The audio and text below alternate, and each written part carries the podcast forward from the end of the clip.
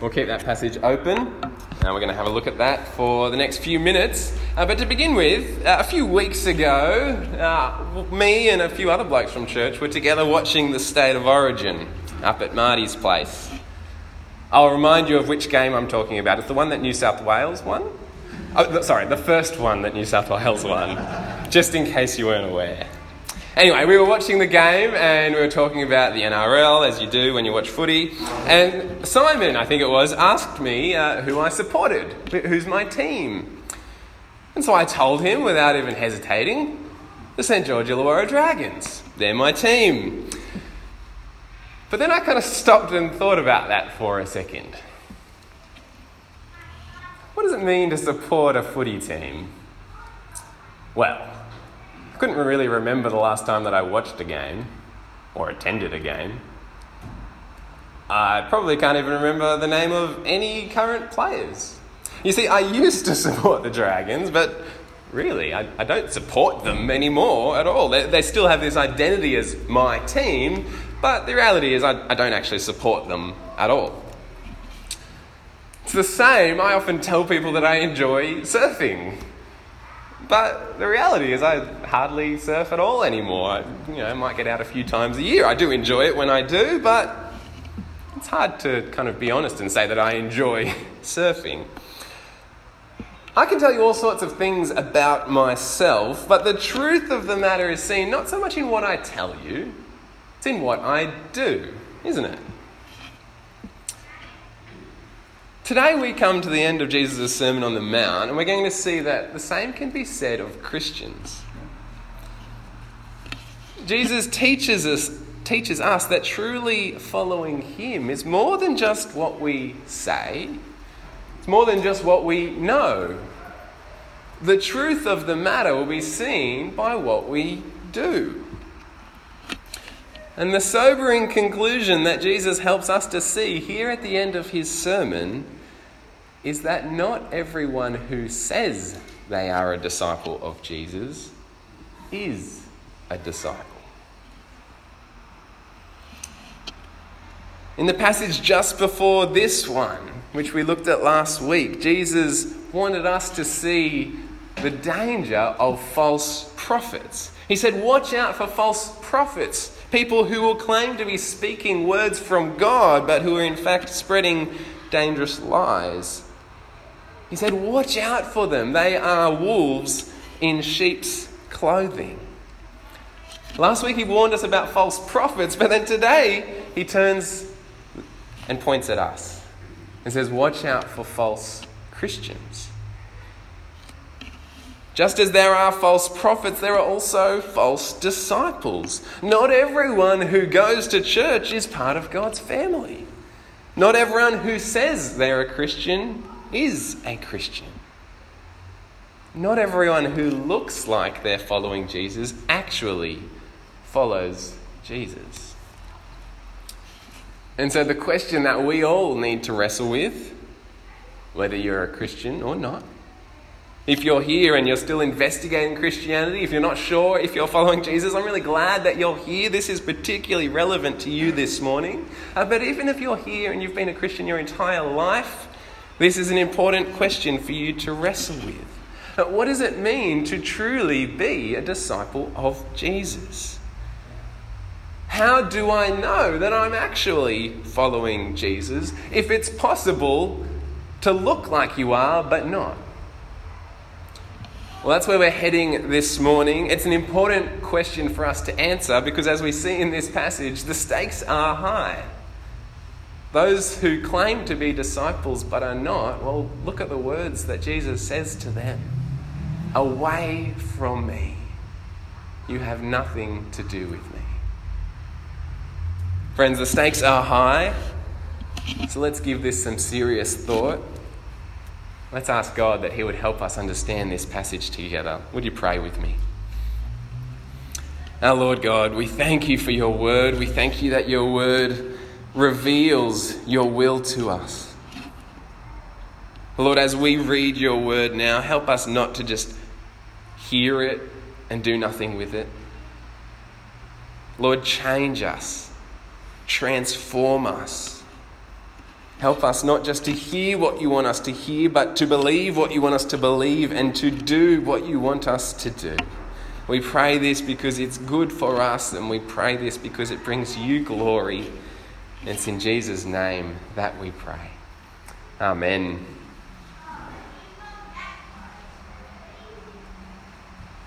Excuse me.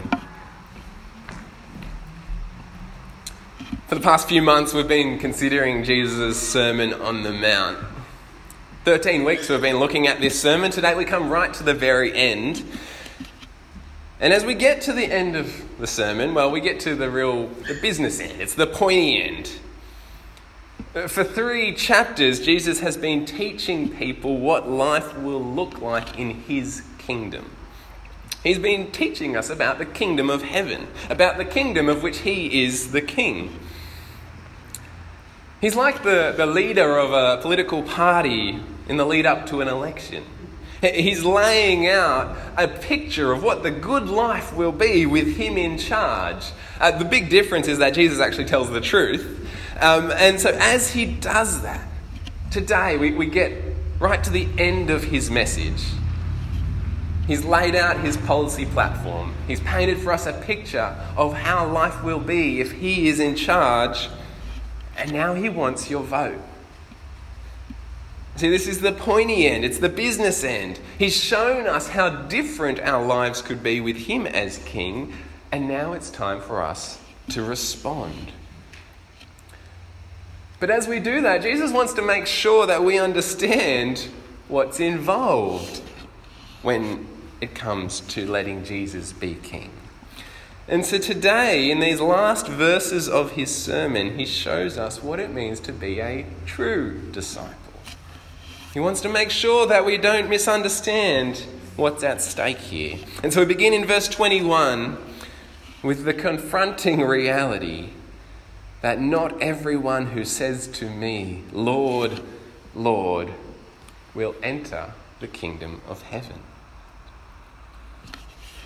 Now, the word Lord, it's a, it's a general word. It's a word that anyone might use. It's the word for master or sir, is kind of the equivalent that we might use today. It's a term of respect for someone who has some authority, sir. But it's not just that. You see, in the Old Testament, God revealed his name to his people as Yahweh. Uh, but Jewish people, well, they didn't like actually saying God's name because they had a fear of disrespecting it, dishonoring it. And so they, they wouldn't say the name Yahweh, and instead, in Scripture, they would actually replace the word with the word for Lord. And so if you look in your English Bibles, in the Old Testament in particular, uh, you often see Lord with all capital letters.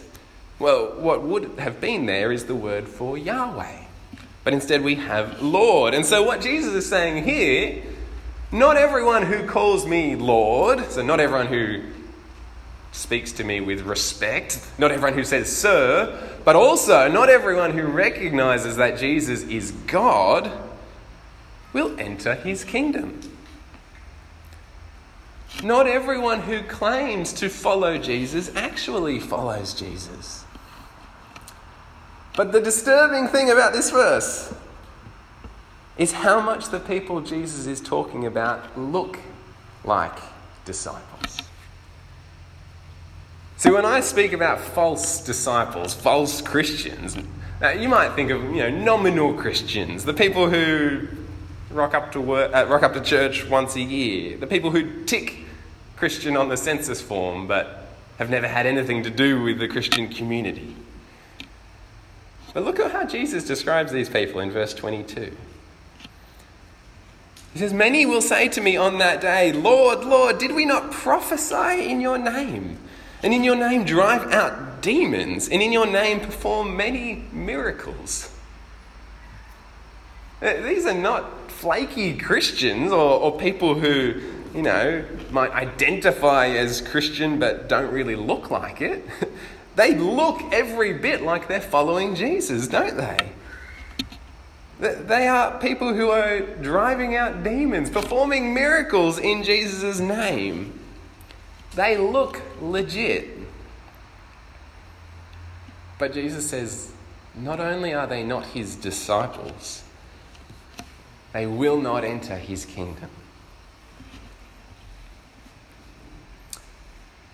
Now, if Jesus can say this about people who drive out demons, people who perform miracles, well, surely he could say that about our church too, couldn't he? The uncomfortable reality that this passage opens for us is that it's entirely possible, maybe even likely, that not everyone sitting here this morning will enter the kingdom of heaven. Not everyone who's a member of this church will enter the kingdom of heaven. Not everyone who reads their Bible or who gives 10% of all they earn or who even pastors a church will enter the kingdom of heaven. It's an uncomfortable thought, isn't it? There are people amongst us, people in the church around the world, people who look like disciples, who look every bit like they are following Jesus. And yet Jesus says they are not my disciples. They will not enter his kingdom.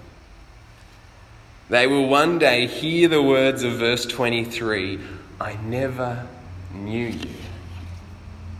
Away from me, you evildoer. I want you to think really hard about whether that could be you. Now, I don't know who you are. I don't know who in this room belongs to Jesus and who does not. And I sincerely hope that if you claim to be following Jesus, that you actually are. I, really hope that is the case.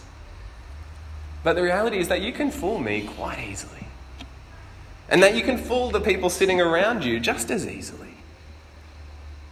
You could have everyone in this room fooled, thinking that you are a disciple when in fact you're not. Uh, but the reality is that you can't fool God, and you won't fool God. One day you will stand before God You'll have to give account to Him on how you have responded to His Son. And you won't trick Him.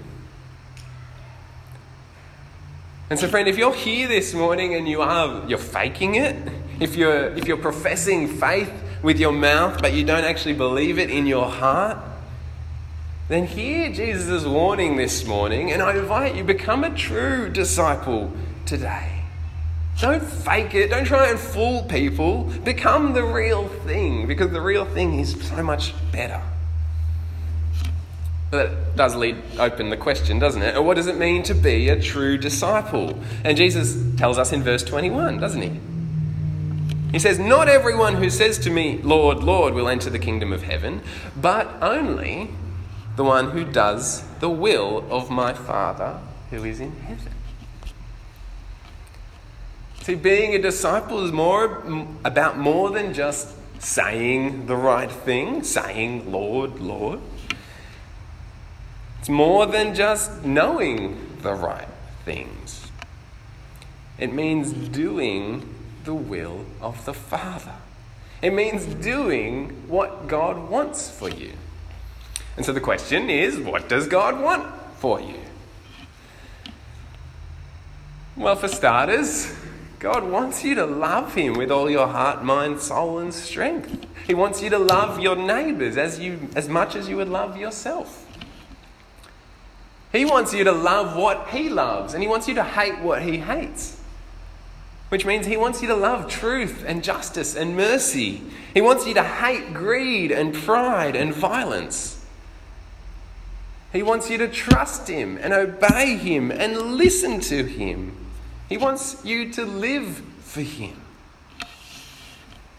He wants you to depend on Him.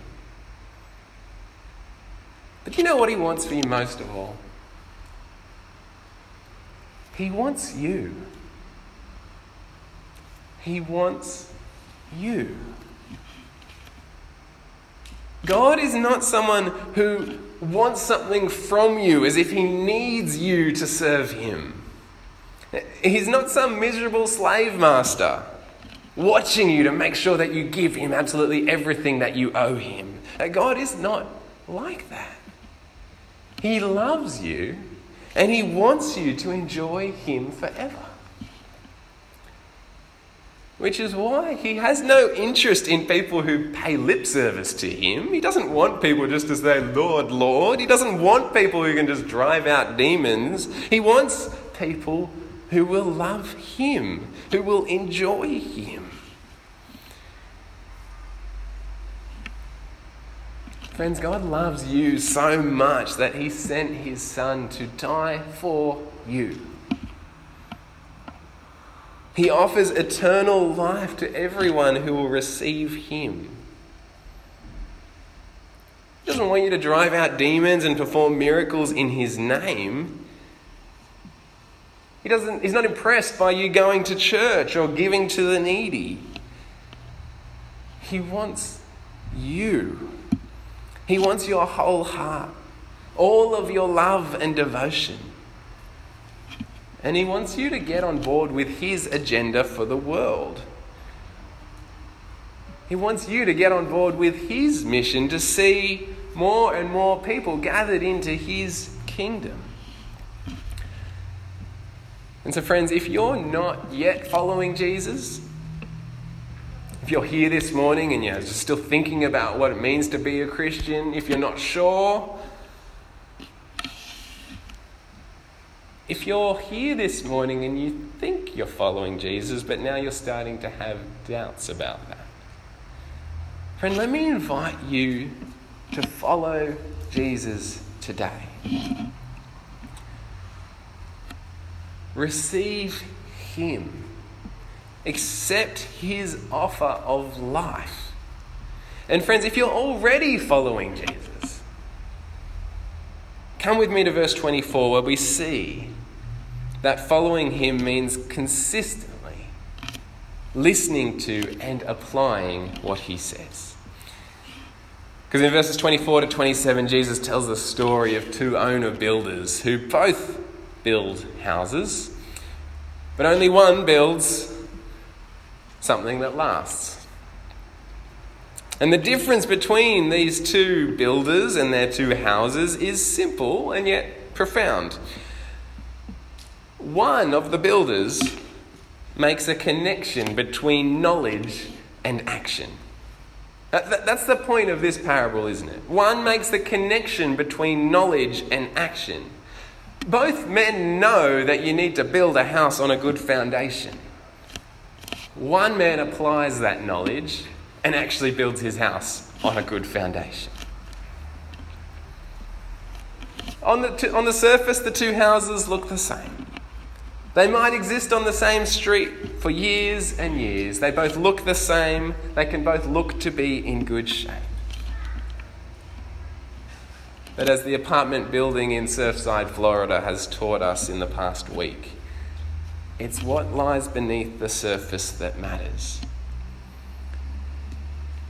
So, friends, the question for you to answer this morning is Are you a doer of God's word or just a hearer? Now, all of you are here this morning and you are hearing the words of Jesus. You've all heard Jesus say something, but are you turning that knowledge into action? Now, I think there's a bit of a dangerous trend in Christianity where we start to see the marker of being a disciple as those who have knowledge. We start to think that following Jesus means knowing about Jesus. We think of a true Christian as being someone who knows their Bible really well. Now, don't misunderstand me. Know your Bible really well. Wisdom is essential, knowledge is essential, but knowledge is not an end in itself. Uh, knowledge needs to be applied. So, how are you going at putting into practice the words of Jesus? Whether you're just hearing them for the first time today or whether you've heard them every Sunday and throughout the week for your entire life, how are you going at putting them into practice? Do you come to church and hear God's word and then leave no different to how you arrived?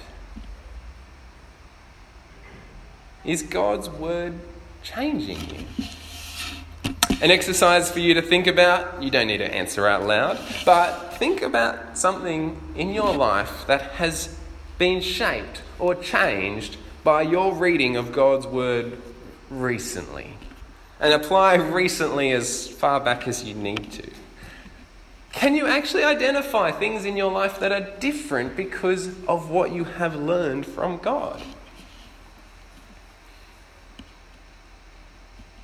That could be an uncomfortable question for some of us.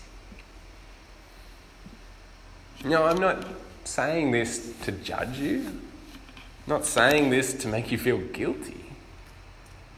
But I am wanting to echo the warning of this passage that if you're not doing God's word, if you're just hearing and not applying, then your faith is a house built on sand. And the storm will come. It will come in, in various forms. It might be a struggle that you face, a temptation that you wrestle with, a catastrophe in the family. It might be persecution for being a Christian. I don't know what the storm will be, but, friend, even if you make it to the end of your life and you've lived in comfort and at ease, if your house is still standing, well, friend, one day you will face the greatest storm. One day you'll have to stand in judgment before God and give account to Him for what you have done in responding to the Lord Jesus. And friend, if you're not applying the Word of God, then your house will come crashing down. What are you doing with the words of our Lord Jesus? How will you respond? Well, wrapping up now, in verse 28, we read this. When Jesus had finished saying these things, the crowds were amazed at his teaching because he taught as one who had authority and not as their teachers of the law. Jesus finishes his sermon and people are amazed. They're astounded at his teaching because why? Because he had authority. He spoke not like the other teachers of the law did. He spoke as if he was declaring the law, as if it was his law. He's not just another rabbi, he's God in the flesh. The question is, how will they respond to this word? He is the one to whom all authority in heaven and earth has been given. Jesus is the one God has appointed to judge the living and the dead. He's the one who will decide whether you enter his kingdom or not. He is the one who, at the end of your life, will say one of two things. It will be either, Well done, good and faithful servant, or Away from me, you evildoer. Friends, Jesus is the difference between your life and your death.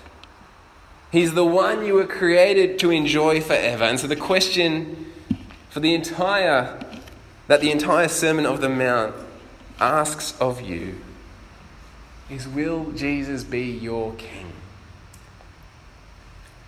He has authority. He is on the throne right now. He rules this world. Will you submit to his authority? Will you bow your knee before him? Will you live for Him with everything that you've got? Will you follow Him?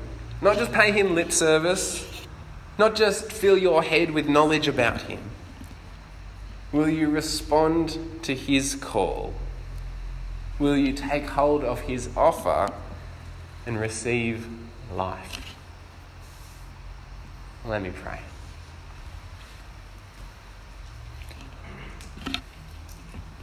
Lord, help us to be doers of your word and not just hearers. Lord, we have heard you speak to us through Scripture this morning. We've heard a warning about being a false disciple. We've heard how important it is that we need to apply your word and actually live and be changed by it. Lord, please change us. Help us to respond to the authority of our Lord Jesus because it's good for us, because it brings you glory. Amen.